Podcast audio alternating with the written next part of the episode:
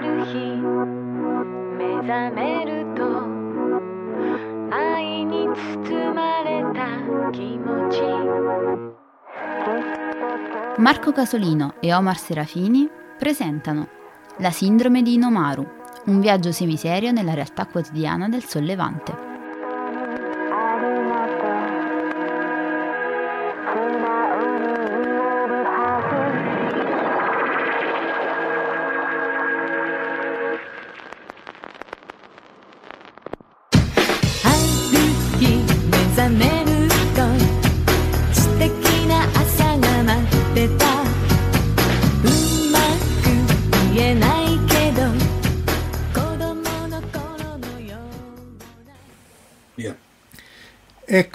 Siamo live anche questa sera con Andrea Bersani, anche lui autodefinitosi fisico dell'INFN, e Omar Serafini. Scherzo, eh. E, appunto è il secondo, dicevo anche nella, nella live, eh, nella, nella preview su Facebook, è il secondo evento di una serie che stiamo organizzando in collaborazione con chiunque, ma non perché, insomma, Fantascientificast è il classico, Scientificast faremo una live ehm, tra, eh, che andrà proprio l'11 marzo, appunto, uno speciale che sta organizzando Giorgio Gar- eh, Garlaschelli. Abbiamo fatto con Valerio Formato, anche lui dell'INFN, una live più sulla radiazione, cioè più sulle ba- le basi, le basi del mestiere. E, e, poi c'è questo workshop sempre online organizzato con la SIPS due giorni prima del, dei dieci anni dell'incidente eh, in cui si parla più del, della parte appunto a lungo termine dell'incidente di risanamento. Avremo ospiti sia detto scientifico dell'ambasciata italiana a Tokyo, il professor Traversa, che due giornalisti che abbiamo già incontrato in passato, Antonio Moscatello e Pio D'Emilia. Quindi eh, è un discorso molto ampio e cerchiamo di portarlo avanti eh, trattandolo nelle varie sfaccettature. In questa, vabbè, eh, innanzitutto ah, salutiamo tutti quelli che si sono collegati, tra l'altro non vedo quelli prima, comunque ma, Marco Bigno, David Casci, Tira Erde, Verusca, Alessandro, Gecco Lanter, Corrado, Giugiu Giarlo, Ari Alessandro, Giorgio Cotto, Marco Taddia che sta guardando l'hangar di Mazinga Z e credo che ti conviene Marco restare là. Ah, e Simone, ciao Simone. Eccoci qua. Andrea, comincia tu. Marco, che cosa ti devo dire? Che dire, hanno detto nel, su Telegram di partire dallo tsunami, che in effetti dice eh, eh, molti stanno trattando gli aspetti della, dell'incidente alla centrale piuttosto che il fatto che poi lo tsunami abbia fatto in realtà molti più morti. Ma questo sì, e in realtà lo tsunami è anche la cosa che ha fatto i danni alla centrale, cioè il, il vero problema... Allora, tanto per cominciare, allora un passo indietro ancora al terremoto. Il terremoto è stato uno dei terremoti probabilmente più forti mai registrati in Giappone, giusto? Sì, 9 nella scala, la magnitudine Richter loro. Che eh, peraltro loro hanno una... Cioè, che si chiama... Loro hanno la scala, la scala Shindo che è simile alla Mercalli nostra, cioè che è legata più agli effetti. E, e, però sì, è stato il terremoto più forte, però è anche vero che è stato che poi quello che ha fatto i danni, era 9 nell'epicentro che era appunto nel mare. Poi ha scatenato... Sì, poi, diciamo, resta comunque un terremoto di, di, di proporzioni strato, stratosferiche, cioè è estremamente raro che un terremoto superi il, l'ottavo grado della scala Richter. Sì, Ci sono stati, penso, registrati meno di una decina di terremoti sul nono grado della scala Richter. Questo è significativo, peraltro la scala Richter non è più del tutto affidabile dopo 8 e mezzo, qualcosa del genere, quindi ci sono altri modi per valutare terremoti così intensi. Stiamo parlando di un evento straordinariamente raro, peraltro qui stai mostrando diciamo, l'Oceano Pacifico, I, praticamente tutti i terremoti più forti sono avvenuti in, nella famosa fascia del fuoco, cioè la, la cintura di fuoco, cioè Ring of Fire, sì. le, le, le, sostanzialmente in prossimità delle coste a est e a ovest del... Eh sì. Sì, esatto. sostanzialmente. Poi alla fine cioè, i, i, più forti sono venuti in Cile, che è proprio il posto più disgraziato del mondo per i terremoti. E poi c'è il Giappone, ci sono vabbè, le isole Marianne, le, le Hawaii, cioè tutta una serie di zone che sono tutte più o meno le isole Aleutine, che sono tutte zone estremamente sismiche. Di per sé stesso il terremoto ha fatto sostanzialmente danni relativamente contenuti e eh, zero morti. Sì, o zero, pochissimi morti. Cioè un, un, numero veramente irrisorio. Se noi cons- consideriamo che un, un, grado della scala Richter in realtà è un fattore moltiplicativo significativo della forza del terremoto, la, il confronto con il 6 gradi e qualcosa del terremoto dell'Aquila è sconcertante, cioè eh, no, eh, i paragoni, esatto, sarebbe, i paragoni uno non li fa, ma insomma avrebbe spazzato via tutto in Italia. Co- cioè eh. sarebbe stato eh, distruzione totale un terremoto del genere in Italia. No, eh, no. Beh, io non, non, ho grande esperienza di terremoti in prima persona, il più intenso che ho mh, experienced in prima persona ero a, a, Los Angeles ed era 4 gradi e qualcosa della scala Richter e, e stavo prendendomi da mangiare nel buffet della colazione dell'albergo, dicevo c'è qualcosa che non va e prima ho detto ma probabilmente un terremoto, sai siamo in un posto dove sono frequenti. Lo fanno, Quindi, diciamo, lo fanno. E, e, e lo era in effetti. Quindi diciamo non, non, so neanche immaginarmi che cosa voglia dire, ma credo che uno proprio non, non, non si riesca a stare in piedi in una situazione del genere. Cioè... Sì, sì, sì. Allora c'è, c'è, c'è il, il, ter, il, simulatore, di, c'è un museo dei disastri ambientali in Giappone, quindi copro tutte la, la, vastità dei cosi. E c'è il simulatore di terremoto e simula la scala 7 della loro scala appunto giapponese. Non riesce a stare in ginocchio cioè ti fanno mettere su questa piattaforma basculante di, un, di, di una casa simulata e ti dicono stai in ginocchio attacca, stai con le gambe, attaccato alle gambe del tavolo e fai fatica a restare in ginocchio. In piedi è proprio escluso, è una cosa impressionante. Al 7, il 9 è Infatti... nettamente più intenso. Quindi diciamo stiamo già partendo da un evento estremamente raro ed estremamente intenso credo che i modelli geologici ci dicano che in realtà è difficilmente anche immaginabile un terremoto molto più forte di 9 gradi e mezzo della scala Richter, cioè che non sia proprio una cosa realisticamente realizzabile, cioè il terremoto di, di fatto è una improvvisa rottura di una frazione di crosta terrestre sotto la sollecitazione di forze che l'hanno deformata prima. Questa cosa avviene quando la, la, diciamo, la resistenza della crosta terrestre è sovrastata dalla deformazione che è stata imposta diciamo, dalle forze eh, subduzione, mo- movimenti di placche tettoniche e così via. Quindi diciamo è difficile pensare che possa essere infinito il limite superiore dell'energia che si può accumulare perché prima o dopo si deve rompere e tipicamente si rompe non quando si è accumulato l'energia mostruosamente grande perché fa vedere, la roccia non è non è acciaio, cioè si, si spacca prima o poi. Andrea, è per quello che dicevi prima che man mano si sale con i livelli della, della scala più diventa inaffidabile sostanzialmente, perché non, non, si hanno avuti... Ma più che altro perché la scala Richter, allora la scala Richter se non mi ricordo male è basata sulla l'ampiezza di mm-hmm. un segnale, cioè tu hai un raggio di luce che picchia su un, mm. un, chiama, un sismografo oscillante mm. e viene riflessa e tu vai a misurare qual è la, eh, come posso dire, qual è la, l'ampiezza del, dell'oscillazione della luce riflessa. Mm.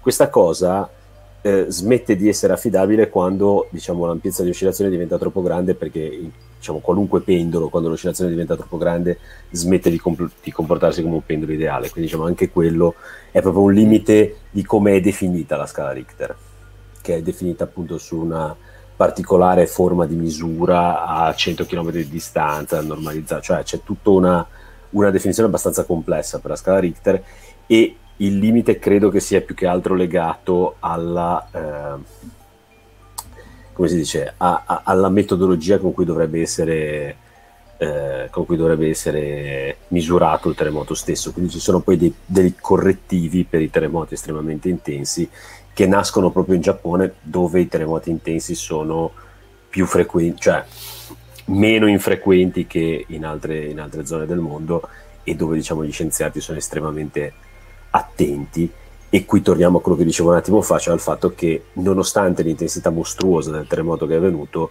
i danni legati strettamente al terremoto sono stati straordinariamente contenuti.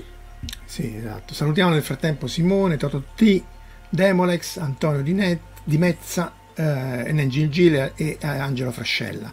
Sì, il terremoto appunto è 9.0.9.1, però in questo non, non sulla terraferma, era appunto a 70 km, quindi poi in realtà, eh, non so, forse 9 sulla terraferma qualche danno l'avrebbe fatto, però le strutture erano quasi tutte antisismiche, cosa che peraltro non è stato nel terremoto del 95 del Kansai, della regione di Kobe, dove ancora tutte le, le, le, norme antisismiche non erano state applicate, il danno fatto, l'ha fatto purtroppo lo tsunami. Io mi ricordo stavo a Parigi proprio per una riunione di EUSO, quindi con i giapponesi, eh, sì, sì, c'è stato un grosso terremoto, ma nulla di che, e poi sono cominciate ad arrivare le, le informazioni dello tsunami, perché appunto poi l'onda è arrivata 40 minuti dopo e poi come vedremo non è mai la prima onda che ti ammazza. Io questo lo ripeto sempre eh, se mai vi capitasse, vostro malgrado, vostra sfortuna di essere in prossimità di un terremoto sulle cose, eccetera, eccetera, non è mai la prima onda dello tsunami, quella più alta, è sempre la seconda. È stato così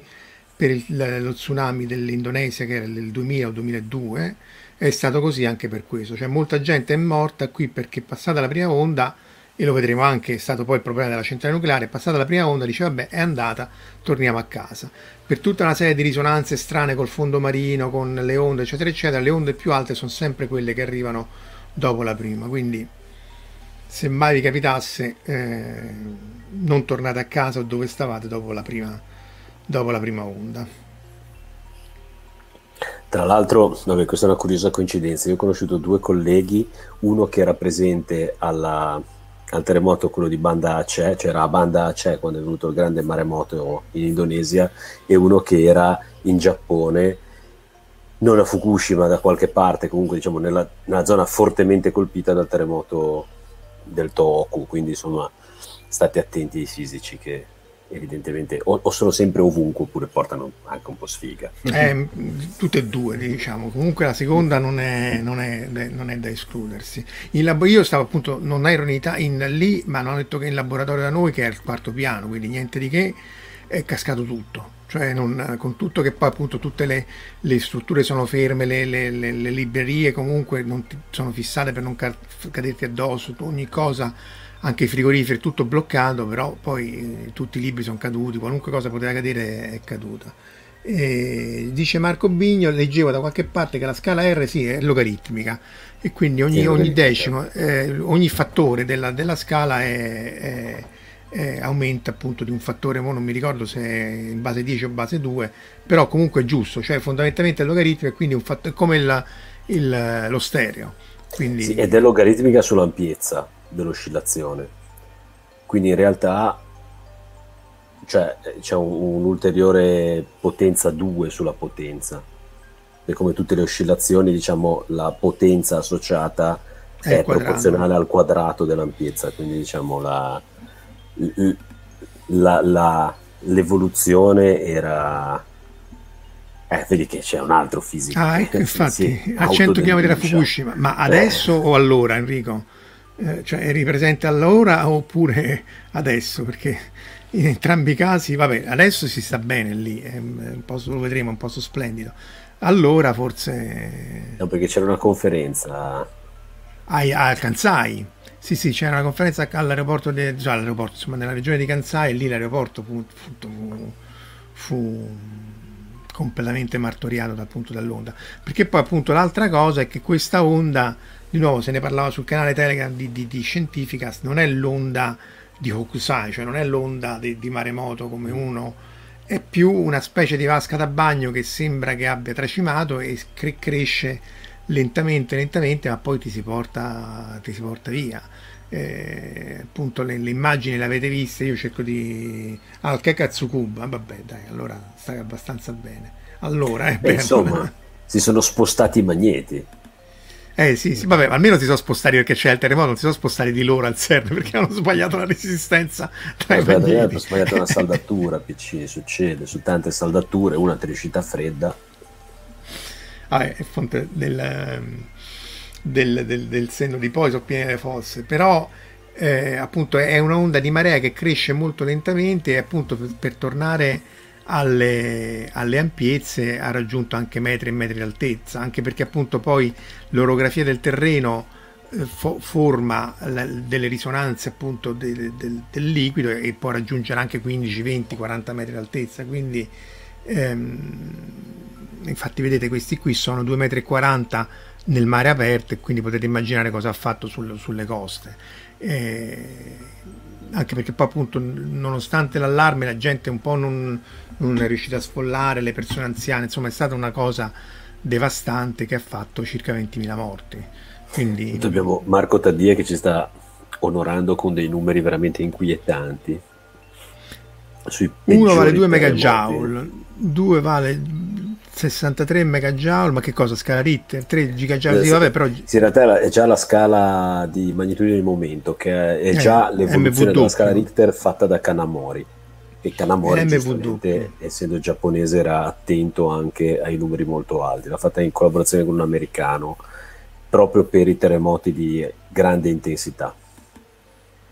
Una cosa che non so se, se hai detto, diciamo, il fatto che l, in prossimità della costa le, le, tutto il moto ondoso si increspa di più. Questo è un, è un fenomeno di fluidodinamica che non è del tutto magari immediatamente ovvio, però in, diciamo anche le, le onde, partiamo anche proprio dalle onde, le onde del mare sono tendenzialmente sono eh, una, se seguissi una particella d'acqua vedrai che la particella d'acqua fa un moto circolare quindi in realtà l'onda, noi la vediamo un'onda che si muove, ma in realtà le singole particelle non si stanno muovendo nella direzione dell'onda, si stanno muovendo intorno alla posizione di equilibrio. Quindi ci sono dei punti in cui l'onda è bassa, dei punti in cui l'onda è alta e noi vediamo il fronte d'onda che si muove, ma non c'è reale spostamento di liquido. Quando questa cosa si avvicina alla costa, la, la traiettoria seguita dalle particelle d'acqua inizia a interferire col fondo e questo fa blocca. sì che si formi il cavallone. Mm. Cioè che invece di esserci un avvallamento di, di, acqua che va su e giù, ci si formi l'onda con risucchi e così via. L'onda di maremoto non ha questo moto, diciamo, intorno alla posizione di equilibrio, ma è tutta una massa d'acqua che si sposta. Quindi sì. è come se fosse un'onda senza il risucchio. Cioè non è c'è l'onda e poi mm-hmm. l'acqua che torna indietro, c'è l'onda che va avanti e continua ad andare avanti. In una serie, Tutto questo, diciamo, con questo effetto oltretutto i, amplificato dal fondale marino che in qualche modo spinge la, l'acqua anche verso l'alto, cioè crea comunque anche delle, eh, come posso dire, degli, degli scompensi in altitudine. Diciamo... Tra l'altro, come accennavi tu, poi il risucchio che ha fatto spesso ha molti più danni, nel senso che L'onda in avanti ha spazzato via appunto le, soprattutto le case in legno e così via, ma molte case, anche le barriere in cemento armato che sono state sovrastate dall'onda, sono state poi spa- spazzate e spaccate dall'onda di risucchio che se sale al mare, no, l'avete visto, se mettete i piedi sulla sabbia, arriva l'onda, sentite l'onda, ma quando poi c'è il risucchio vi sentite trascinati più forte verso l'esterno e quello pure ha fatto una quantità di, di devastazione incredibili perché appunto vediamo se riesco a mettere Vabbè, queste alcune parti meno, meno, colpite. Noi siamo stati parecchie volte nella regione di Fukushima e appunto è impressionante. Qui vabbè, tutti i pini spazzati via e pochissimi sono sopravvissuti e, e, poi zone intere che sono state dovute abbandonare perché appunto vediamo un po' queste qui, eh, qui, qui erano tutte risaie o, o, o campi coltivati che oltretutto essendo stati colpiti dall'acqua marina poi sono diventati completamente in, inutilizzabili. Poi la gente ha abbandonato. L'altra cosa che, che ha colpito molto, eh, noi siamo rimasti sulla strada ovviamente, noi ci siamo messi a fare del voyeurismo urbano, però la cosa interessante era che, vedete, qui l'onda ha colpito e spazzato via tutto fino al primo piano.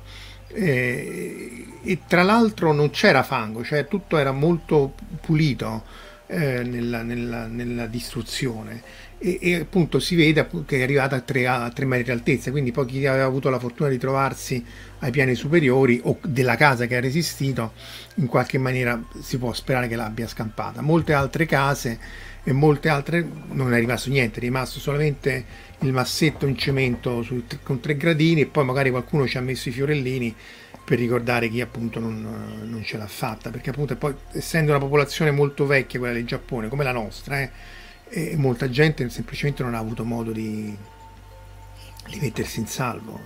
Anche lì non so se è una cosa di cui magari hai già parlato e le persone che ti seguono già lo sanno, ma il, Giappone è, è, un paese un po' strano dove si sono...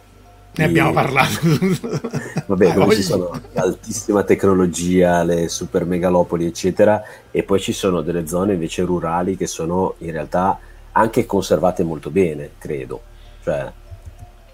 Sì, no, eh, coesistono perfettamente eh, antico e nuovo in, in, posti dove appunto noi diremmo, vabbè, ma non mi puoi mettere il grattacielo accanto al Tempio Antico, ma per loro non è, non è un problema. E soprattutto fuori da, dalle grandi città eh, sono posti veramente splendidi e bucolici. Eh, sì, sì, e, e Fukushima è la, una delle regioni da un lato più bella perché appunto è mare, montagna, un po' tipo il Molise se vuoi, però dall'altro c'ha gli aspetti purtroppo associati... che Fukushima non esiste. Esatto, cioè al fatto che dal punto di vista economico è stata molto tralasciata, cioè era una delle regioni più povere e poi paradossalmente gli hanno venduto o comunque gli hanno costruito la centrale vendendogli dicendo porterà, in effetti l'ha fatto, un sacco di posti di lavoro, porterà del benessere e così via.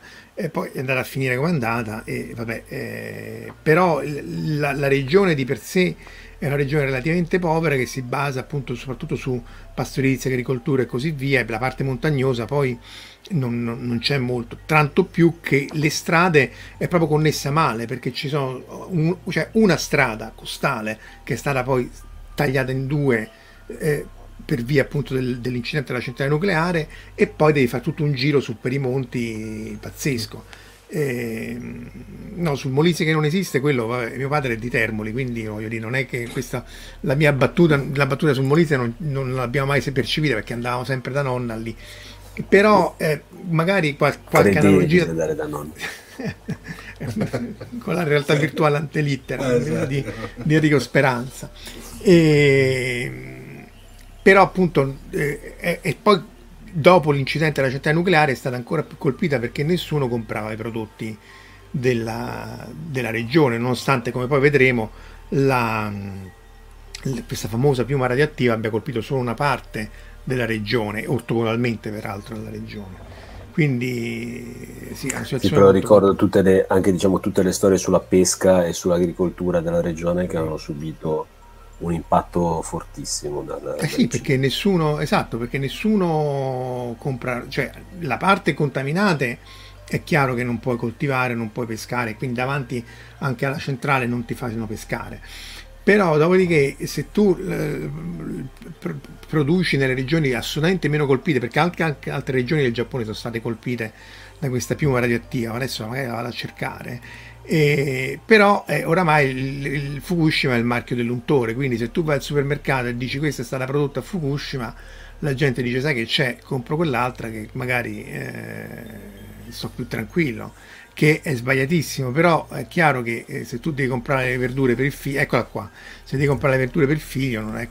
vedete questa qui è, è la, la famosa famigerata piuma radioattiva rispetto a alla zona di esclusione iniziale che era circolare appunto in approssimazione di cavallo sferico come dicono spesso le barzellette perché prima, appunto questa è la zona più colpita e appunto si sposta anche nella regione appunto di Date, di, di, di, del Kansai e così via.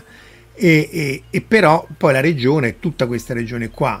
Quindi dopodiché ti dice sì ma io se coltivo qua sto perfettamente però non non, eh, non, posso, non posso vendere, o comunque lo posso vendere ma nessuno se lo compra. Sicuramente. E tra l'altro, vabbè, questo in realtà noi abbiamo avuto esperienze simili in Italia su una miriade di, eh, di situazioni legate magari a cose diverse che possono essere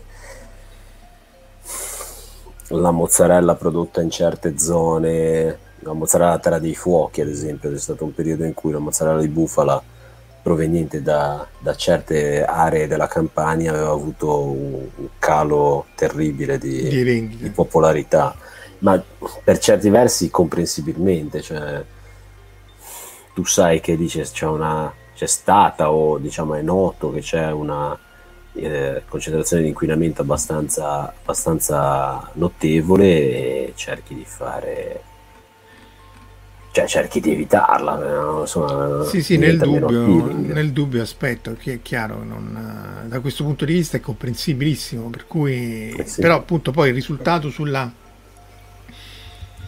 sulla, sulla società, della, sì, società certo, è, devastante, è devastante. infatti poi ci arriveremo hanno fatto tutta una serie di mazzuri per eh, rilanciare la regione dal punto di vista dei prodotti e così via. Non...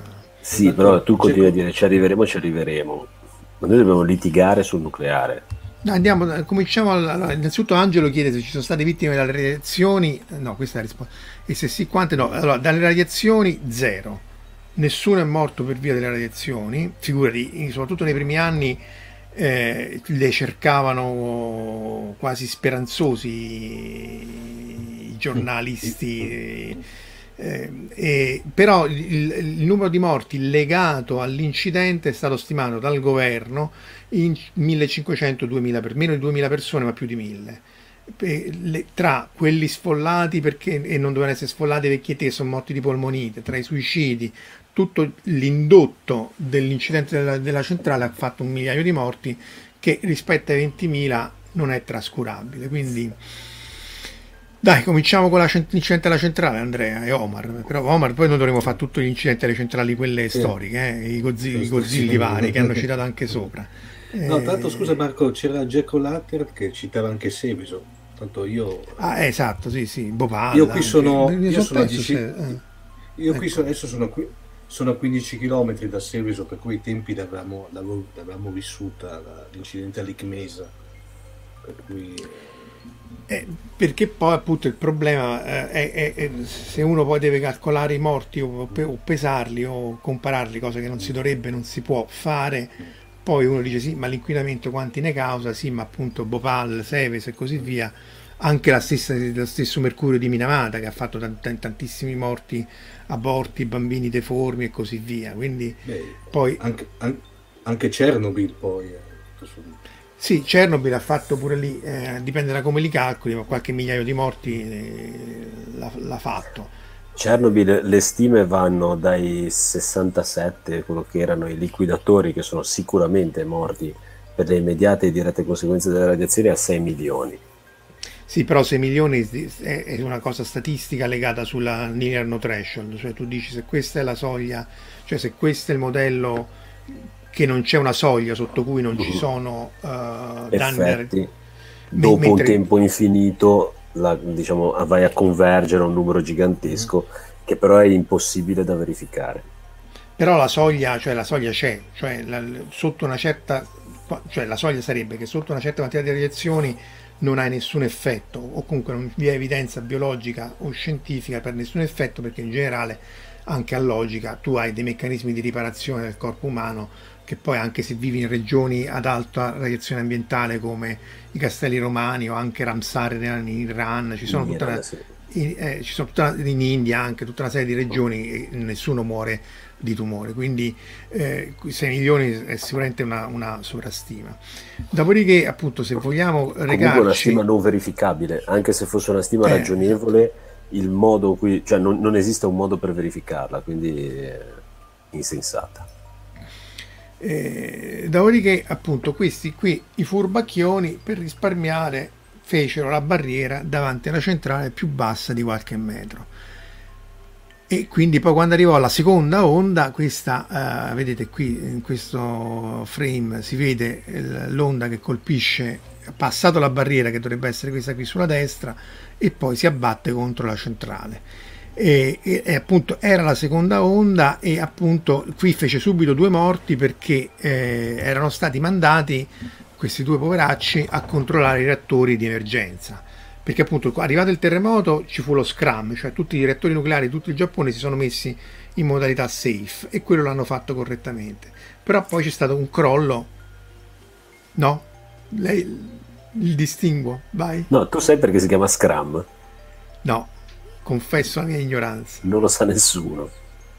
Ma non lo sa nessuno nessuno o non lo sa nessuno, nessuno tranne nessuno. te?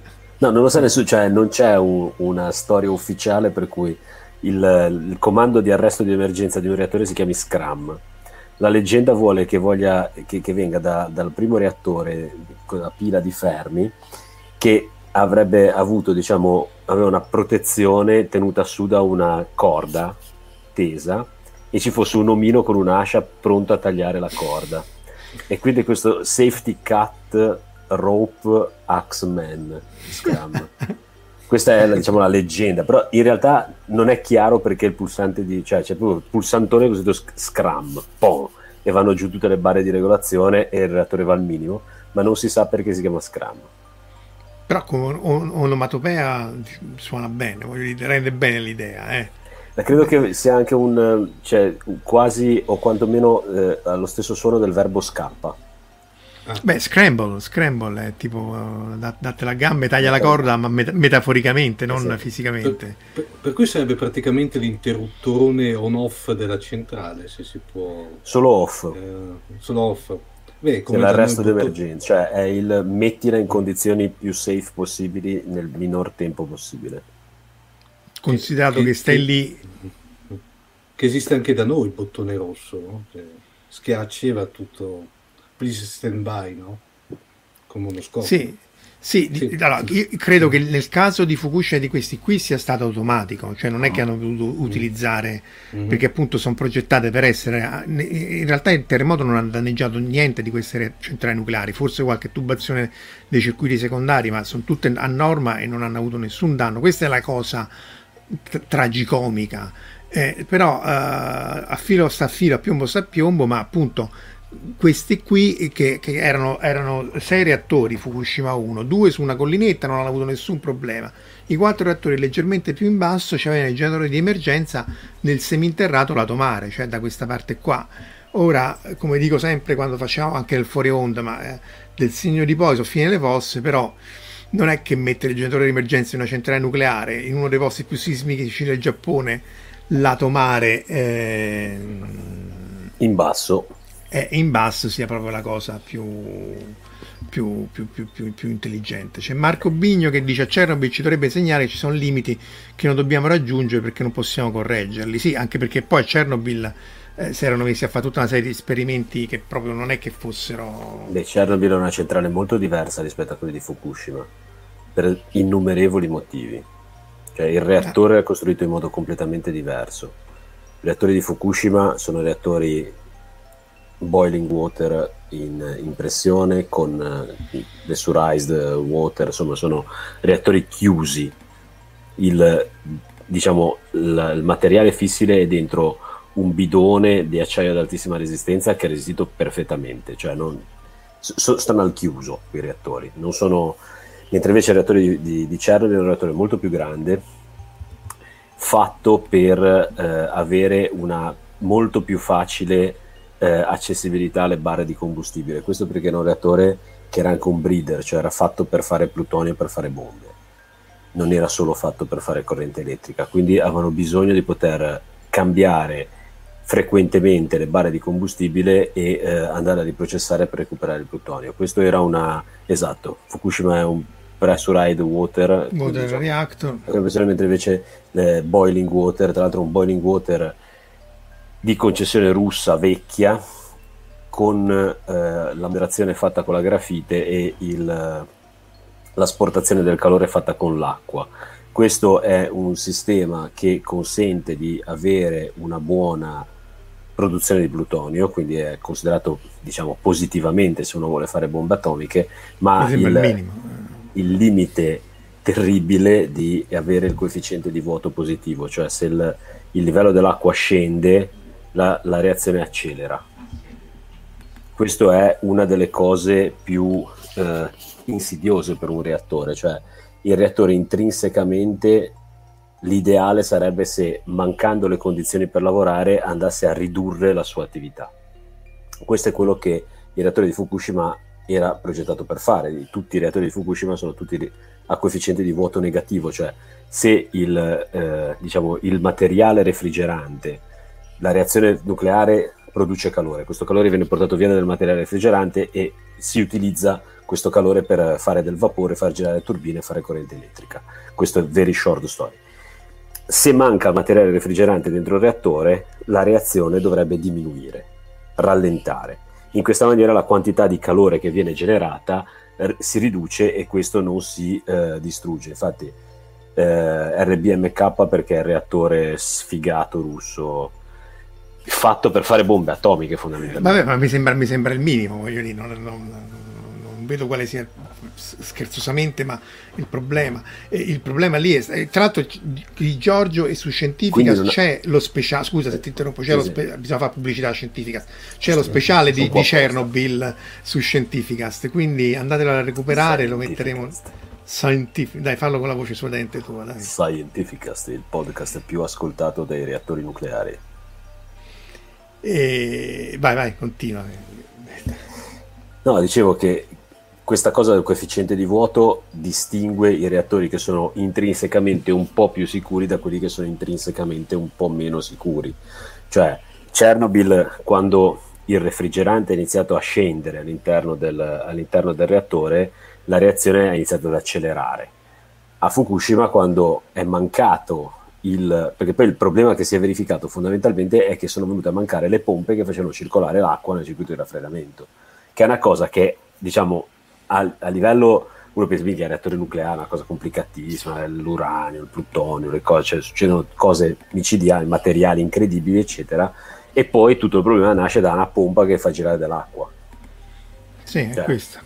Essenzialmente sono due, cioè in realtà noi il nucleare, l'energia nucleare, a parte gli studi su acceleratore, fisica delle particelle, è tutto bellissimo, ma non sappiamo proprio come usarla la forza nucleare forte, lo usiamo solo per scaldare l'acqua, perché non, non siamo buoni a fare niente questo va riconosciuto, cioè tutto, tutte le applicazioni nostre sono dell'elettromagnetismo, come ho detto più e più volte.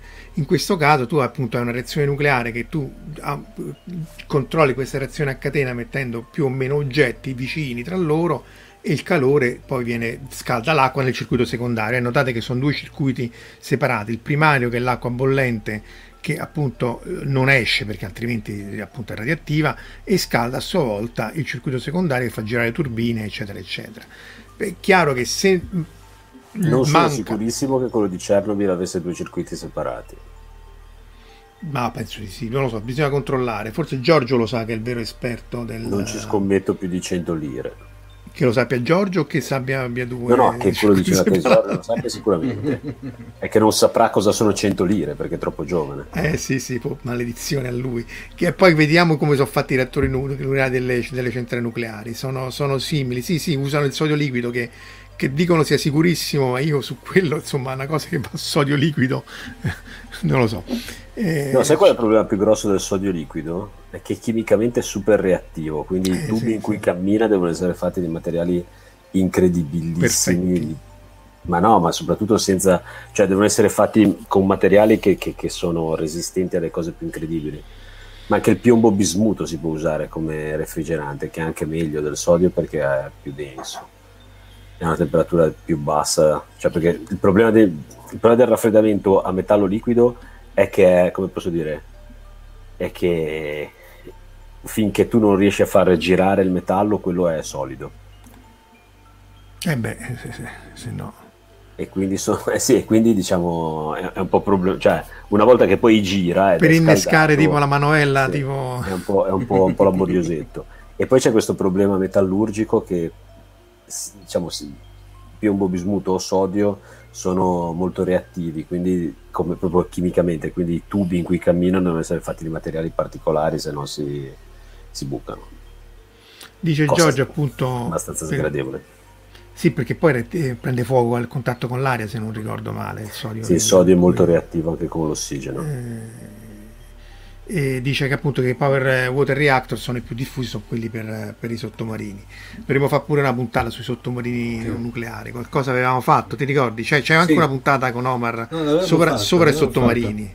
L'ecrano, dall'ecranoplano al sottomarino. Torniamo a Fukushima perché già è passata 40 minuti e praticamente non abbiamo neanche iniziato, iniziato il, il, il, il, fattaccio. Di questo Quindi ar- arriva lo tsunami, le, le, la, la centrale va in scram eh, muoiono queste due persone perché appunto erano state mandate a controllare i generatori del, di emergenza e quindi la centrale si trova senza, senza corrente.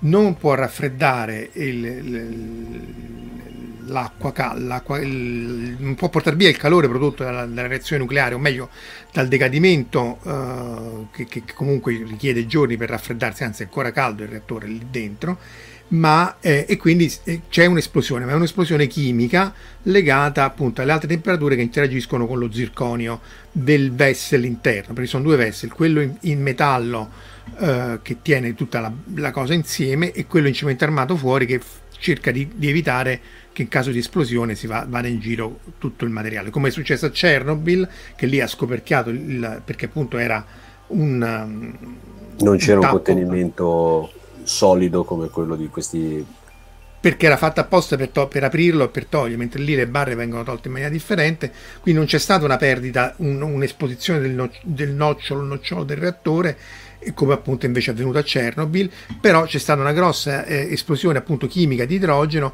che ha emesso quantità eh, notevoli di, di, soprattutto beh, stronzio ma è decaduto subito, ma di, di, di cesio, cesio 137 iodio. e iodio del 131. Eh, il cesio è 137 e 134 e iodio 131 lo iodio 131 eh. come si dice se posso fare una piccola cosa tu dicevi giustamente del calore. Allora un reattore nucleare di, diciamo di dimensione più o meno standard adesso più quelli in costruzione quelli più recenti fanno circa un gigawatt elettrico.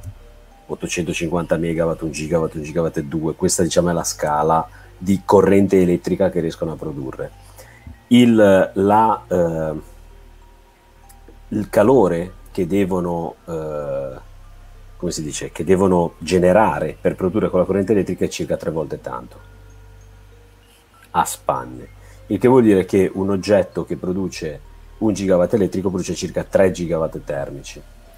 Gli altri 2 gigawatt termici vengono di solito utilizzati per teleriscaldamento o quant'altro, però diciamo la, il calore che viene prodotto è molto più grande rispetto alla, eh, alla, corrente elettrica che si riesce a ottenere.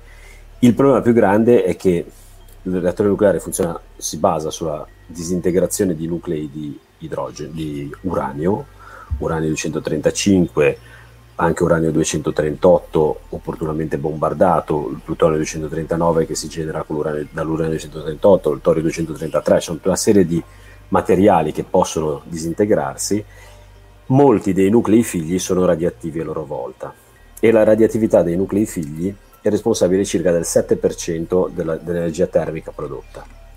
Cioè quando il reattore ha lavorato per, diciamo, è andato a regime ed è stato a regime per un tempo sufficientemente lungo, eh, il 93% dell'energia che produce è prodotta dalle fissioni nucleari e il 7% è prodotta da decadimenti dei nuclei figli.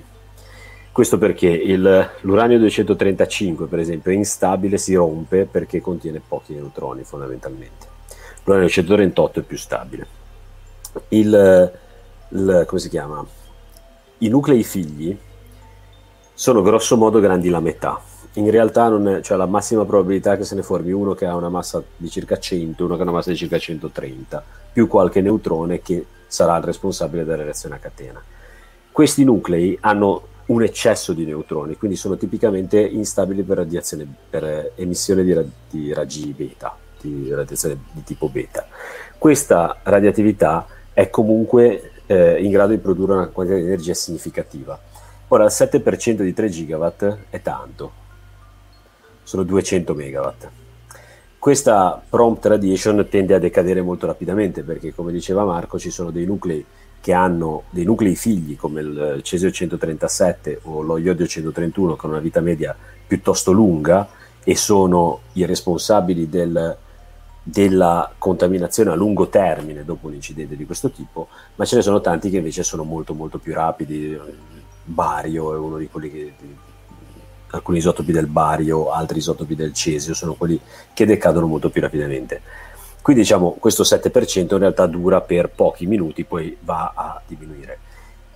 Quando noi attiviamo il famoso Scrum di cui parlavamo prima, quello che succede è che le, le, diciamo, il combustibile è dentro dei tubi di zirconio e ci sono delle barre di regolazione che assorbono i neutroni. Queste barre vengono mantenute alla giusta altezza all'interno del reattore in modo tale da far sì che la reazione sia costante, cioè vengono costantemente un ciclo di feedback che fa in modo che la reazione non acceleri e non rallenti. Come l'RT del, del contagio adesso, no? cioè l'RT, l'indice, di, il tasso di moltiplicazione dei, delle, dei, decadimenti deve essere esattamente uguale a 1. in maniera tale che il reattore non si spenga e né diciamo la, la reazione eh, infatti sono tutti e due processi esponenziali gli unici pochi processi esponenziali eh sì, aumenti esponenzialmente quindi diciamo c'è questa continua regolazione quando avviene lo scrambo lo spegnimento vengono abbassate completamente le barre di regolazione quindi i neutroni vengono assor- assorbiti molto efficacemente e il, ci sono solo i decadimenti naturali non c'è più diciamo la moltiplicazione dovuta ai neutroni che generano la reazione a catena che tiene acceso veramente il reattore. Questa cosa non vuol dire però portare a zero la produzione di energia in un tempo immediato, ma vuol dire portarla al minimo. E il minimo, se noi interrompiamo con perfetta efficienza tutte le, eh, tutte le fissioni nucleari, è il 7% istantaneamente, cioè subito dopo che noi abbiamo abbassato lo scram. Quindi diciamo c'è ancora una grossa quantità di energia che deve essere rimossa dal volume del reattore, che ha un peso dell'ordine delle tonnellate, non è diciamo, un oggetto infinitamente grande.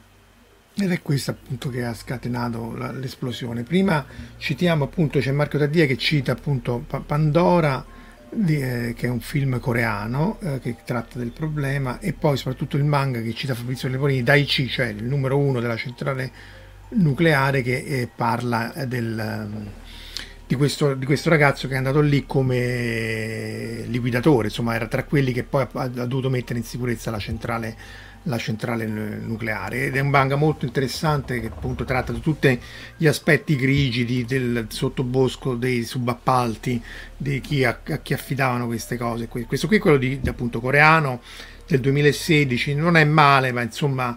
Eh, appunto anche Giorgio dice che quel punk è, è fantastico. Poi Omar c'è il grande classico che citiamo sempre che è la metafora per antonomasia di Fuce, cioè costruito... Sì, praticamente abbiamo sostanzialmente lui. Beh, il Godzillone lui è, è, è, è già la, la, la, metafora del, del, del nucleare. Eh, tra l'altro, tra, tra l'altro sia Beh, Shin Godzilla sia poi tra l'altro il Godzilla quello del, di, eh, di, Edwards, quello, il primo capitolo del Monsterverse del 2014, lì praticamente c'è tutta l'inizio, il, il, il, prologo che praticamente è un simil Fukushima praticamente. Sì. sì, un incidente alla centrale nucleare lì causato da, dal mostrone. Dal, dal Mutu, dal Mutu, uh, Mutu mm. che era, praticamente che era l'antagonista lì della della, della cosa e tanto poi fa vedere che dopo anche lì messa in sicurezza poi per modo di dire perché in effetti eh, c'era dietro tutto il discorso che in effetti era una messa in sicurezza per coprire il, l'esistenza del mostro.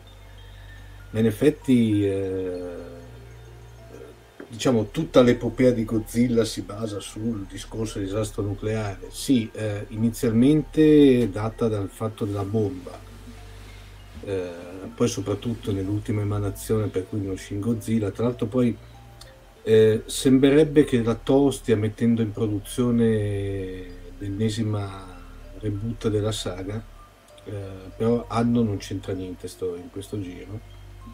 E, ehm, e soprattutto Shin Godzilla è, proprio, è la metafora di Fukushima secondo me, con dietro tutto quella la famosa la famosa come dire escalation burocratica che c'è dietro sì. che secondo me è fantastico cioè, secondo me è il film quello più che in sé sì, del... è una critica molto feroce al mm. fatto che appunto i giapponesi sono organizzatissimi per trattare eh, per organizzarsi sono organizzatissimi mm. per organizzarsi a trattare le cose ma poi non hanno nessuno poi può prendersi la responsabilità nel caso di Fukushima fu con, più con, contrastato anzi lì poi c'è Masao Yoshida che è il direttore della centrale che poi salvò la centrale, appunto ne arriveremo a parlare.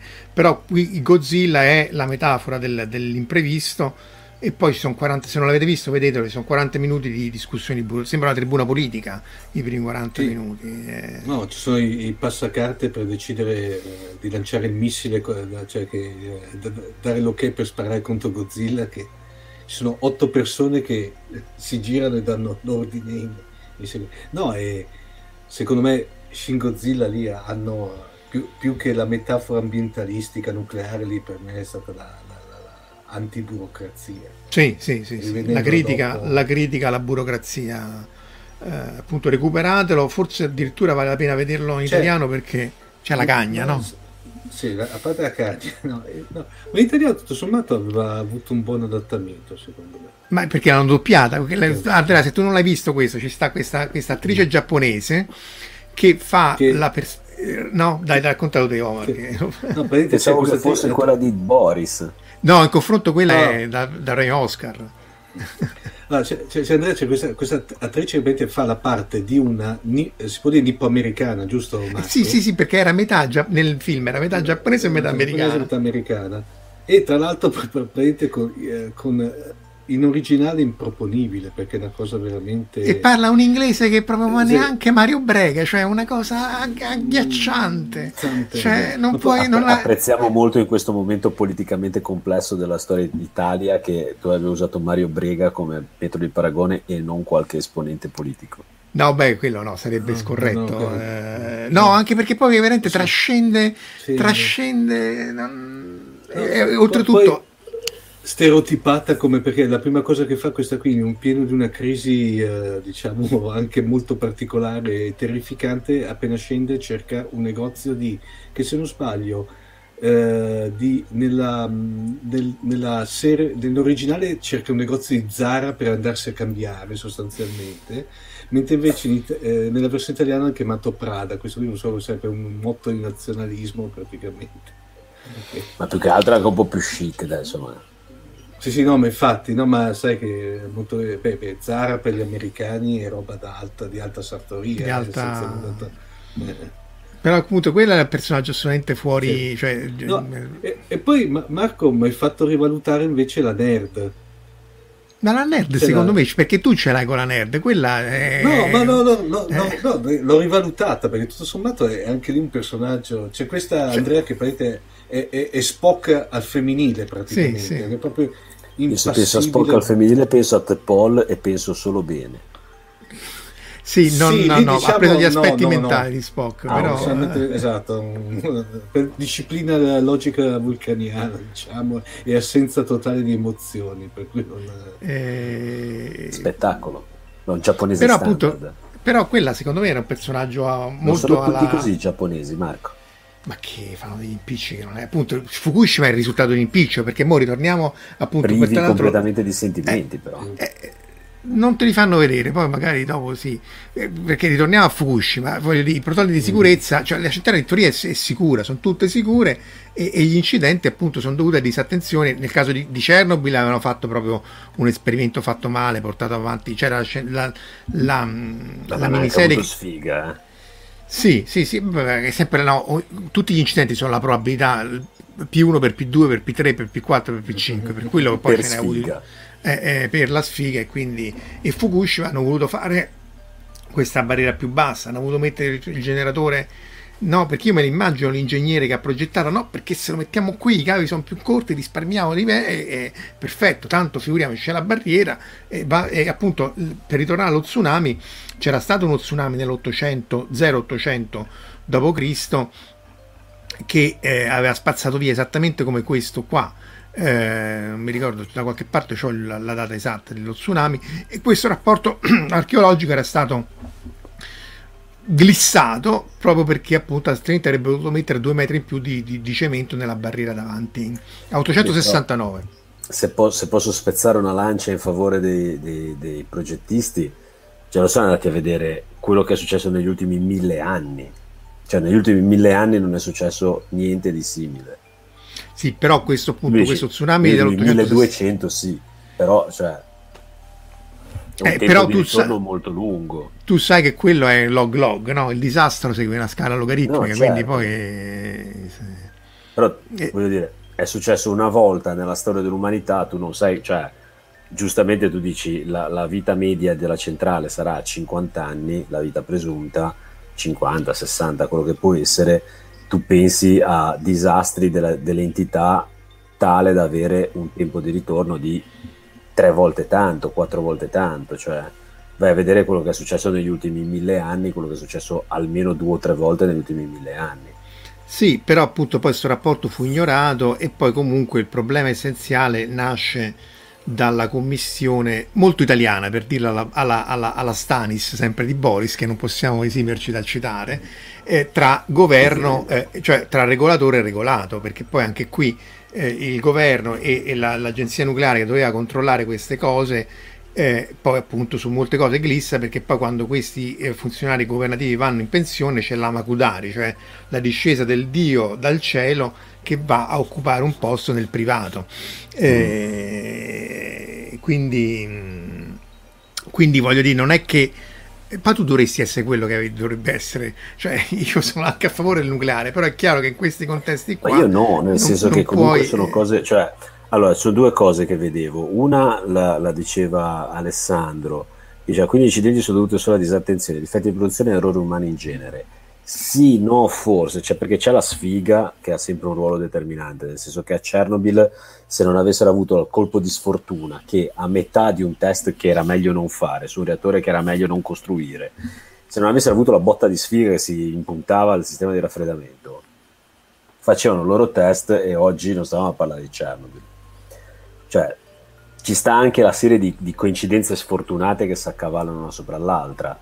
Eh, anche questi di Fukushima Meschinelli sono stati sfortunati, mh, oggettivamente sfortunati, cioè il tempo di ritorno di una cosa del genere è mille anni e loro hanno beccato durante i 50 anni della vita utile del, del loro reattore, hanno beccato un evento che è lecito aspettarsi ogni 1200 anni, cioè è, è, è, sfortuna oggettivamente. Il problema è che questa sfortuna è unavoidable, cioè la sfortuna il colpo di sfortuna di questo tipo, l'errore umano, perché poi prima parlavamo di un altro incidente che è avvenuto in Giappone, di tecnici di una centrale nucleare giapponese che hanno disatteso la legge zero del materiale fissile, cioè ne hanno non lo mettere insieme. insieme. Perché si sono dimenticati che un muro di mattoni nel mezzo non basta, quindi avevano messo un po' di qua, un po' di là dal muro di mattoni e alla fine hanno eh, è iniziata a bollire l'acqua in cui era sciolto il sale di uranio perché è iniziata a scaldarsi e a fare una reazione eh, accelerata dai neutroni di decadimento del resto. Il tutto nell'acqua che fa anche da moderatore, quindi accelera questa cosa. Il problema però, ecco, le devi prevedere eh, con relative conseguenze. Il problema è che prevedere tutto è praticamente impossibile, nel senso che la maggior parte degli incidenti sono avvenuti su, eh, in, in relazione a cose che non erano state previste, cioè dopo puoi pre- correre nei ripari. Adesso, mh, incidenti gravi nel, nel magico mondo delle, de, de, de, dei reattori nucleari sono stati Chernobyl, fondamentalmente errore umano più sfortuna, più design disgraziato del reattore. Fukushima, design disgraziato dei sistemi ancillari del reattore, più sfiga potente. E eh, Sellafield, eh, Windscale, il, il, il impianto nucleare britannico, incendio. Anche lì è, tecnicamente è sfiga. Anche lì c'erano delle turbe perché avevano utilizzato dei materiali che scaldandosi potevano prendere fuoco. Cioè, tutto è migliorabile. Dicete giapponese prima, errore umano tale quale. Il... Eh, Three Mile Island Three Mile Island, di nuovo, sostanzialmente sfiga. Eh, Goiania, disattenzione di chi avrebbe dovuto stare attento e poi stupidità di chi, cioè ignoranza di chi non sapeva cosa stava maneggiando. Stati Vabbè, però, quella non era una, però quella non era una centrale. Era una centrale, era, era, era una, sì, una macchina una, radio... radiogena.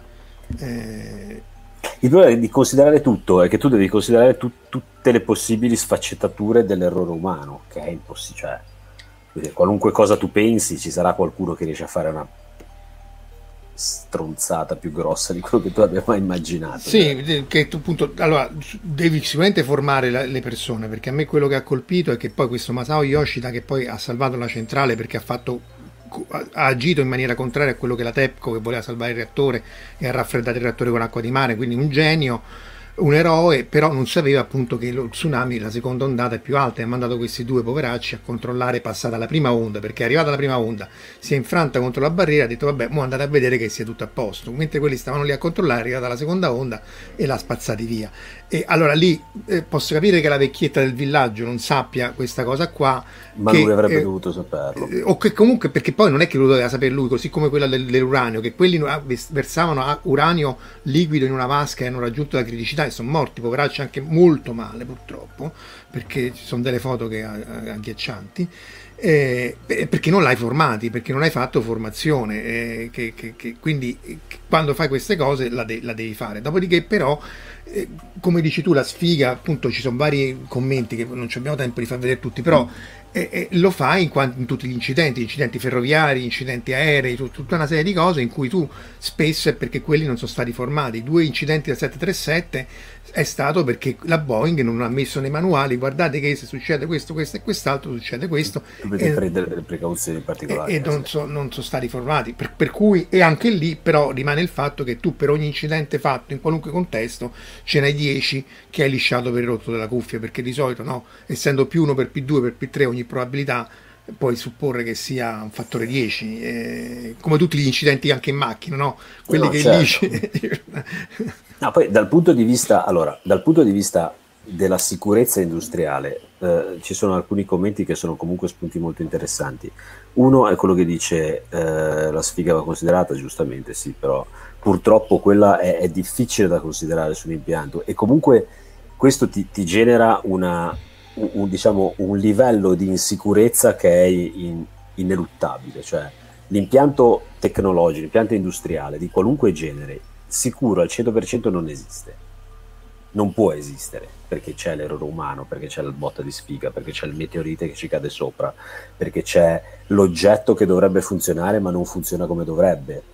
Cioè, in, un- in una centrale nucleare tutto è fatto con standard di sicurezza estremi. Cioè, gli standard di sicurezza di un impianto che produce automobili rispetto a quello a un impianto nucleare è spazzatura è ridicolo sì, sì. ridicolo. Cioè, vengono eh, radiografate tutte le saldature, vengono controllati tutti i singoli bulloni, che siano tutti, che non hanno camole, che si possano rompere, perché, perché l'impianto è più delicato. Cioè, esatto, ma cosa dice, purtroppo nel lavoro che facevo per la sicurezza delle celle di testa non puoi prevedere tutto. Quando ti capita una serie di sfighe capisci come intervenire dopo. E comunque hai un, diciamo, un livello di eh, potenziale rischio che è impossibile da eliminare. Un'altra cosa interessante è l'esplosione, ecco, qualcuno- eh, Alessandro che dice non puoi prevedere tutto, ma l'esplosione di un reattore è la prima cosa che verrebbe in mente a tutti. Sì, ma è anche la, la cosa che non succede. Il reattore non è mai esploso come Grazie esplosione nucleare, come esplosione nucleare, no?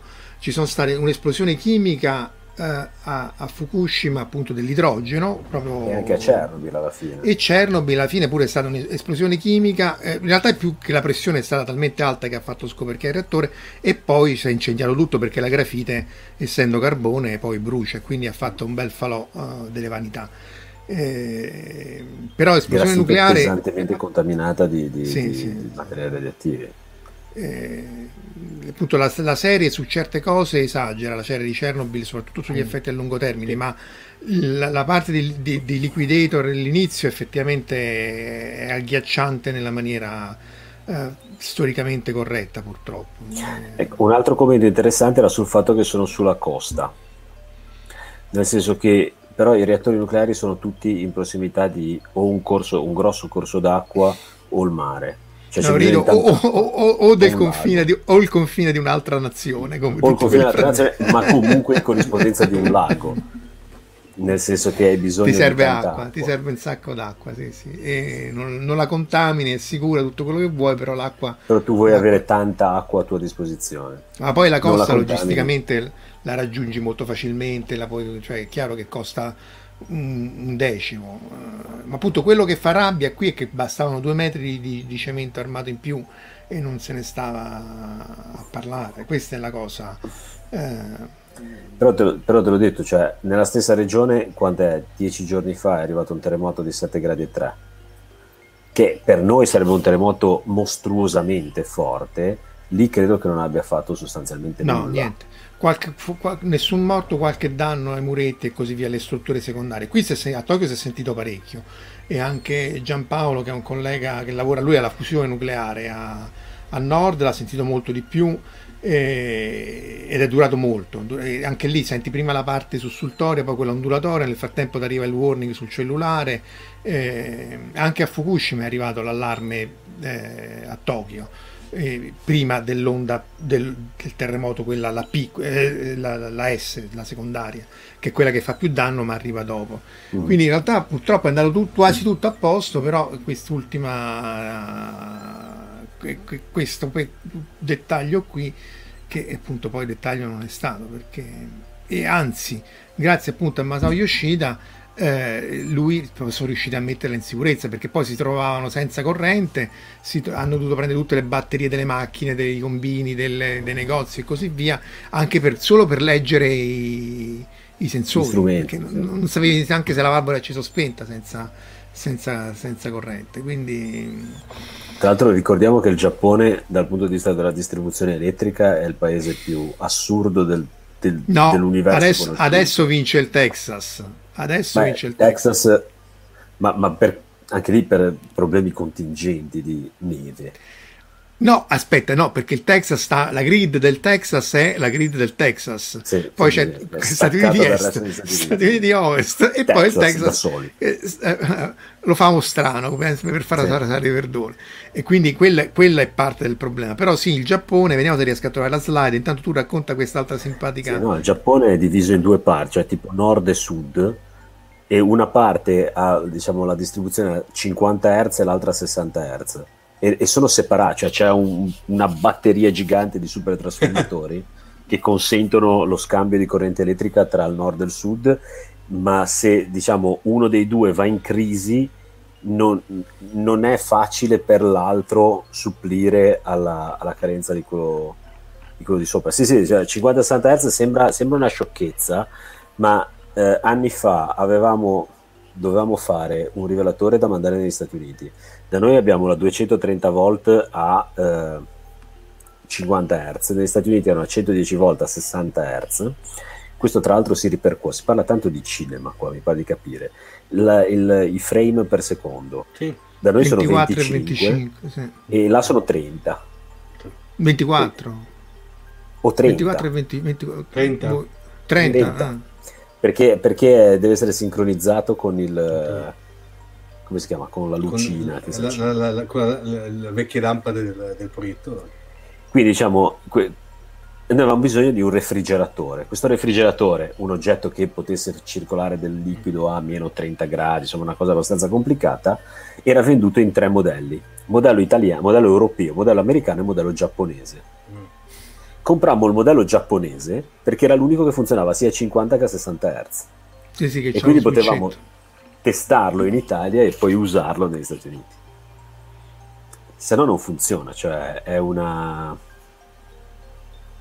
Sì, loro, il problema loro è che hanno due scambiatori appunto, di, di, di, tra est e ovest e gestiscono però 2 gigawatt, quindi più di tanto non riuscivano a dare e quindi poi per, per, per mesi, forse un anno ancora, facevano vedere questi grafici sulla metro, eccetera, consumate poco, avevano staccato il 10% delle lampade, perché comunque Adeppo, tra l'altro anche in maniera un po' eh, criminale, faceva un po' di terrorismo psicologico dicendo guardate che stiamo raggiungendo il limite di, di capacità eh, consumabile e così via, però ehm, poi pare che questi dati pure erano un po' modificati, eccetera, eccetera, ma questo appunto era ora per ora il consumo e, e la capacità disponibile, quindi...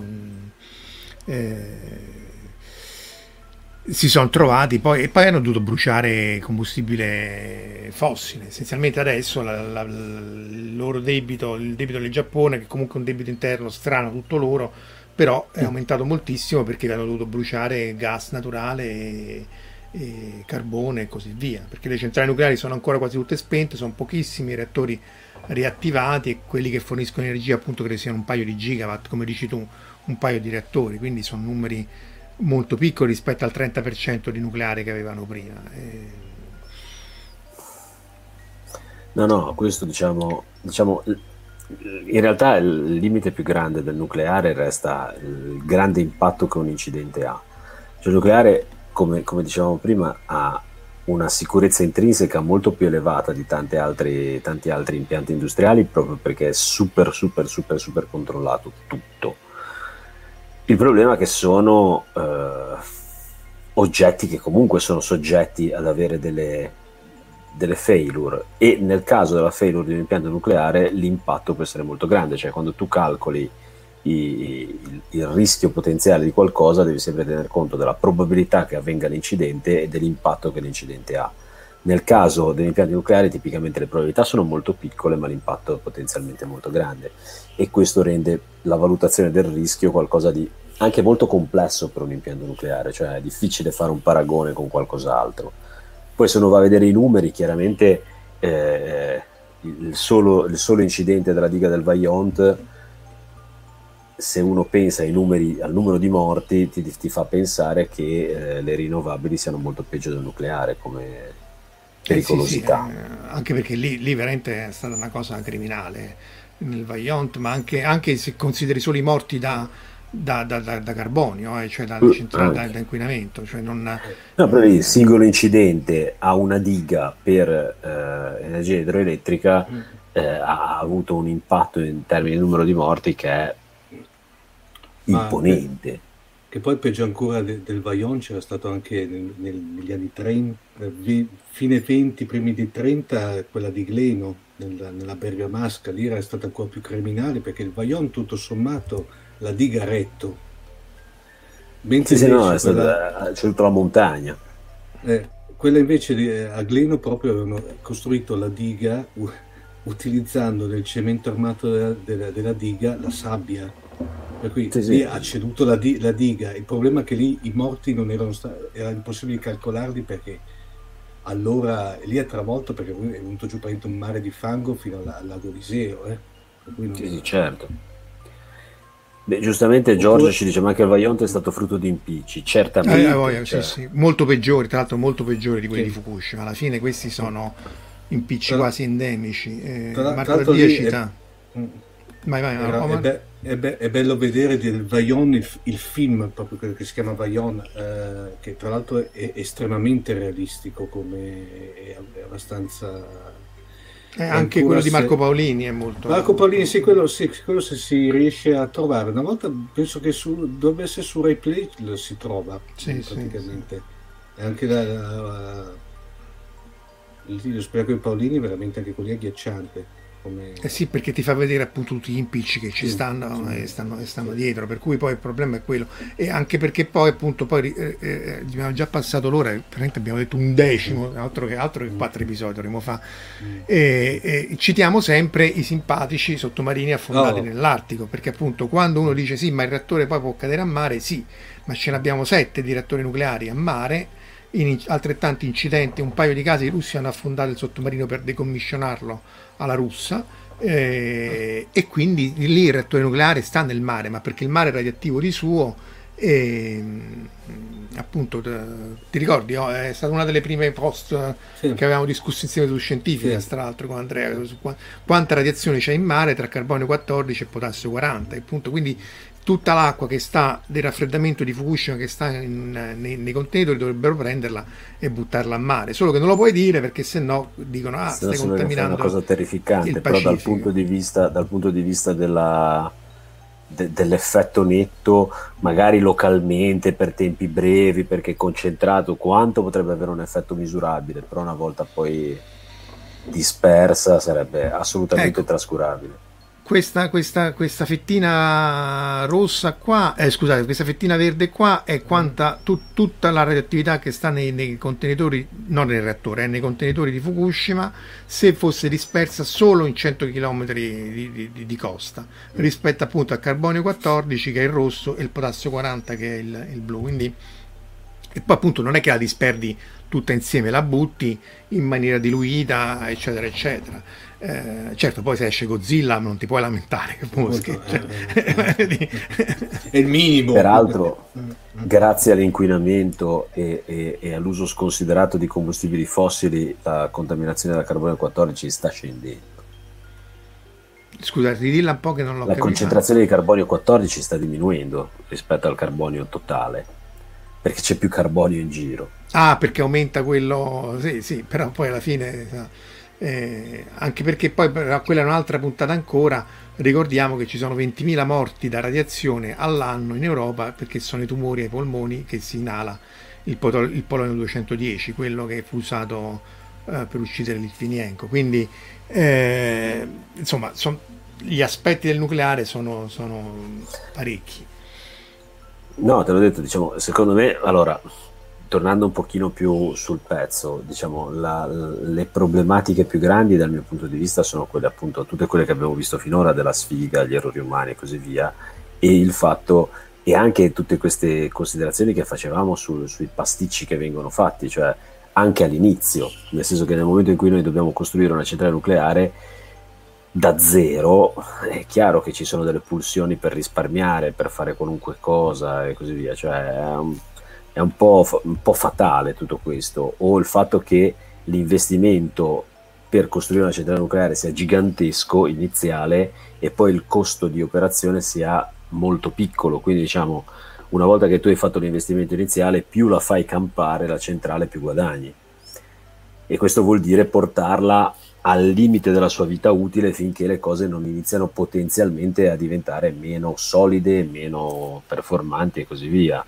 Eh, prima facevi il, la storia dell'impianto di raffreddamento che è scollegato dall'impianto di produzione di vapore, però sono due circuiti in cui passa dell'acqua. Dopo quanto tempo iniziano ad esserci dei trafilamenti? Quando inizi ad accorgerti che ci sono dei trafilamenti? Che cosa fai se ci? Cioè, se c'è una perdita di materiale radioattivo nell'acqua del secondario. Probabilmente ce ne sono parecchi, eh, diciamo, eventi piccoli che comportano perdite di materiale radioattivo che probabilmente hanno nella maggior parte dei casi impatto quasi nullo, però difficile fare, diciamo, poi No, anche perché appunto se sono se, la perdita di materiale radioattivo sono rare, ma soprattutto poi le devi comparare con la, la, il radon. Cioè, Roma, è, Roma, è, sul tufo, è pieno di radon, quindi poi alla fine l'esposizione a, a, a radon, tra virgolette, naturale, o l'esposizione al, al, fumo appunto radioattivo delle sigarette, che qui dice, vabbè, ma se puoi mangiare le banane puoi anche fumare. No, perché appunto no, perché 40... Poca roba. A parte no, è poca roba, ma poi tu comunque lo ingerisci e poi lo espelli, mentre il fumo eh, del polonio. Ti si ferma perché ne, ne, ne, nelle giunzioni bronchiali perché il catrame della sigaretta fa la mappazza e anzi ferma pure il radon e fa un bellissimo effetto sinergico. L'importante è non fumare le banane. Direi che con questa possiamo chiudere. Enrico un giorno ci devi raccontare che fai ci devi raccontare che facevi al CAC nel 2011 eh? comunque una volta si diceva che la buccia della banana essiccata si potesse Era notevole mm da sta leggenda metropolitana. Tu però dicevi che avevi fatto le prove di scivolamento con la buccia della banana non essiccata. Non so dove hai scritto sta cosa. Eh no, per vedere se veramente si scivola, l'ho messa in terra, ci ho messo un piede sopra per vedere l'effetto che fa. E? Si scivola veramente. Ah, ecco, ma dovremmo fare un, una live solo su questo. Ragazzi, abbiamo passato l'ora e un quarto. Ultime, ci dobbiamo tornare assolutamente. Appunto, eh, eh, prima delle ultime considerazioni ricordiamo appunto che ci sarà la live dell'11, o meglio no, la, la puntata speciale dell'11 su Scientificast, la live del 9 sempre sul canale YouTube ma essenzialmente organizzata dalla SIPS. E, e, però a quanto pare qua abbiamo appena grattato la superficie eh, sì, sì, eh, anche di film Omar altre, altre, sì. altre cose perché la reazione ovviamente ne avevamo parlato anche nella 35 con, sì. con Valerio Formato è no, chiaro eh, che eh, a parte tutto il filone catastrofico, ma lì si apre veramente un altro. Mi viene in mente, per esempio, beh, a parte quella che hai citato te, eh, Chernobyl, però io quella lì la vedo più come un, docudra- un docudramma più che una. C'era quell'altro film, tra l'altro, che mi è venuto in mente Sindrome cinese, ve lo ricordate? Che sì, quello è un bellissimo film. film. Eh, poi dopo se attacchiamo anche lì il filone catastrofico, soprattutto nipponico, quello lì arriviamo delle cose veramente. Sindrome cinese è veramente bello. Peccato che non si riesce a recuperare sulle varie piattaforme di streaming. Eh, oh, se non si trova sulle piattaforme di streaming. Eh, eh sì, lo so che ci sono canali alternativi, però. Eh Eh, dire, eh, però appunto questo è fatto bene perché è anche molto tecnico in realtà sì. appunto la sindrome cinese era l'idea che il reattore potesse poi sì. raggiungere il nucleo Fondeva... della Terra eh, eh, che, che, che, cosa che è successa a Chernobyl nel senso che è, è arrivato al piano di sotto e c'è questa famosa zampa di elefante che è questo estruso di corium, cemento armato, fuso e così via mentre a Fukushima no, mm. Fukushima è rimasto nel, nel reattore e, ehm, quindi questo se vi capita di vederlo perché appunto poi c'è Jack Lemmon Jack, Michael Douglas bambino. Eh, Jack sì. Lemmon che fa una parte drammatica seria, seria eh, quindi merita assolutamente. Sindrome cinese, sì, sì, sindrome cinese credo che, sì, che sia stato fa- scritto e fatto dopo l'incidente di Freeman Island, che però è stato meno drammatico del, di questo di sindrome cinese. Sì. E poi se, sempre con le centrali nucleari c'era il tocco della medusa, vediamo un po' se, se eccolo qua. Sì, sì. Eh, che alla fine, no, dunque lui aveva i poteri psicocinetici, alla fine fa scoppiare la centrale nucleare, quella che avevi citato tu, tra l'altro, Andrea, inglese, di Westfield, come si chiama quella? Sellafield o Sellafield, Sellafield. Wind Scale, cioè due nomi, cioè. È cambiato ah, ecco, no, dice che è stato, fatto, è stato fatto lo stesso anno ma prima dell'incidente, vedi? Quindi è stato premonitore. Non... Eh. Beh, come il disco della co- la copertina di non so più che disco che aveva le torri gemelle in fiamme e non è mai uscito. Beh, ah. anche perché insomma, eh, sì, eh, anche perché fosse uscito prima. Uno fosse uscito prima avrebbero detto vabbè gli hai dato l'idea. Meno male che anzi sono riusciti. Anche c'era il trailer di Spider-Man che lui metteva sì. fermava un elicottero tra le torri gemelle eccetera. Eh, ma, quel, ma quello è stato dopo cancellato in maniera postuma eh, sì, sì, sì, hanno cambiato proprio. prima, no. però c'è questa teoria folle non so se l'avevamo postata sul canale scientifica di, di, di, di Telegram di Fantascientifica che Kermit ha causato il 9-11 perché praticamente c'è questa il canto di Natale dei Muppet, uno di questi qui in cui uh-huh. il Muppet Movie credo in cui dice ah, se Kermit non fosse vissuto cosa sarebbe successo e loro fanno vedere tutta una serie di clip in cui vabbè, eh, tutto il mondo è più triste, però si vede sullo sfondo le torri gemelle. Quindi la teoria dei fan che dice non è teoria, è così, in questo universo sì, alternativo no, non c'è stato il 9-11 perché non c'era Kermit e quindi in qualche Beh. maniera lui Beh, è stato... C'era addirittura eh, quella che io non l'ho mai testata, ma non so se che, eh, che i complottisti la tirano fuori come fam- uno dei famosi complotti a livello globale eh, con di- che con, eh, se te utilizzi quel carattere Wig, Wig Dig Wix, quello dei caratteri grafici, praticamente se te fai 9-11 praticamente viene fuori un aeroplano e due torri praticamente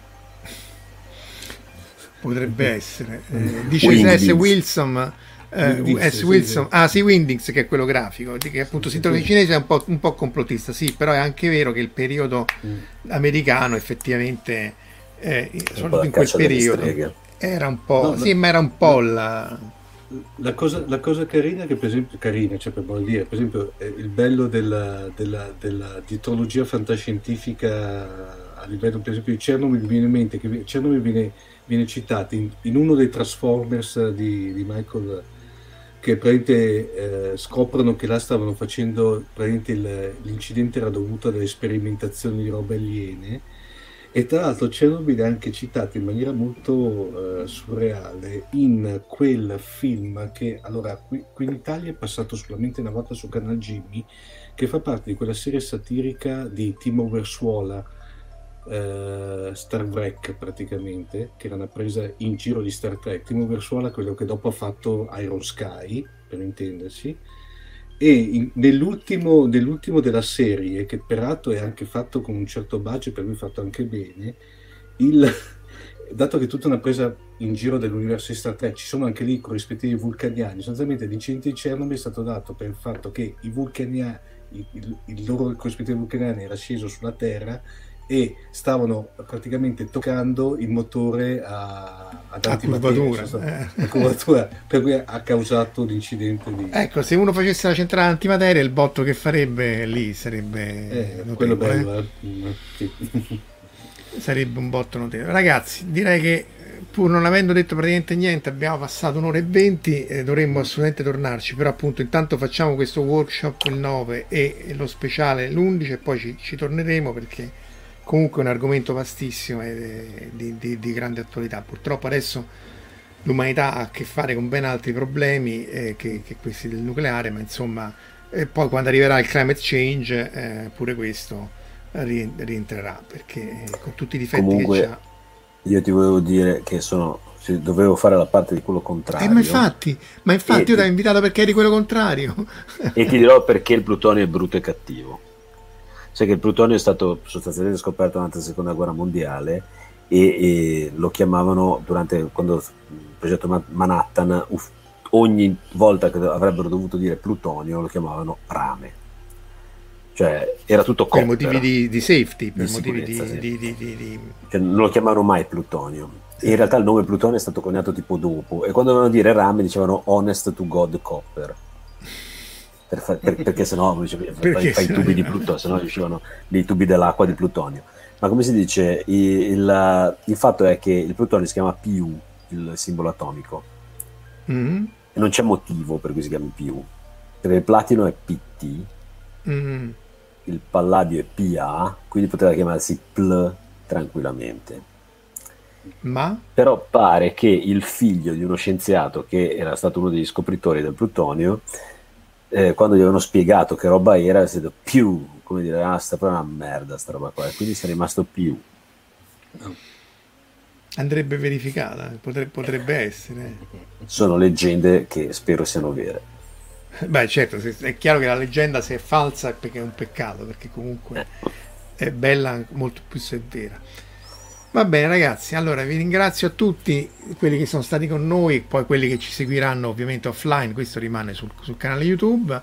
Eh, ringrazio Andrea e Omar per essere stati qui con noi anche questa serata o mattinata a seconda della, della longitudine e vi, ci rivediamo appunto la, la settimana prossima per la consueta live, ma prima appunto ci sono vari appuntamenti nel frattempo. Grazie mille e alla prossima. Ciao. Ciao. ciao. ciao.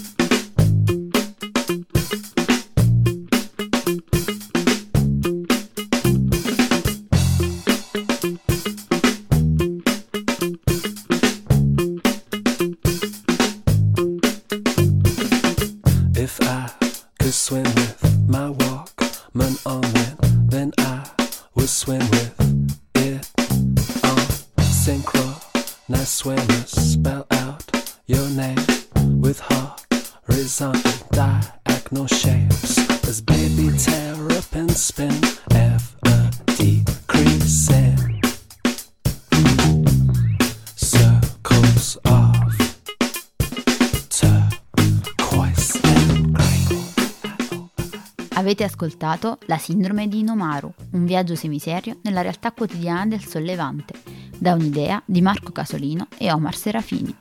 Potete seguirci ed interagire con noi sul nostro sito fantascientificast.it, su Facebook alla pagina Fantascientificast, su Twitter sul profilo at Fantascicast, sul nostro canale Telegram t.me slash fantascientificast, sulla nostra community Telegram t.me slash fsccommunity. Se siete particolarmente timidi, potete utilizzare la vecchia, cara e affidabile posta elettronica, scrivendoci all'indirizzo redazione at fantascientificas.it. Tutte le puntate sono disponibili sul nostro sito, su Apple iTunes, su Spotify e su Podbean all'indirizzo podcast.fantascientificas.it. Se volete, potete lasciarci una valutazione a 5 stelle su Apple iTunes ed offrirci un giro di sushi o un bicchiere di sake tramite una donazione PayPal utilizzando l'apposito pulsante sul nostro sito. La sindrome di Nomaru è una produzione amatoriale. Non si intende infrangere alcun copyright, i cui diritti appartengono ai rispettivi detentori. Autorizzazione SIAE 5612I5359. Nessun byte e nessun giapponese sono stati maltrattati durante la produzione di questo podcast. Sayonara!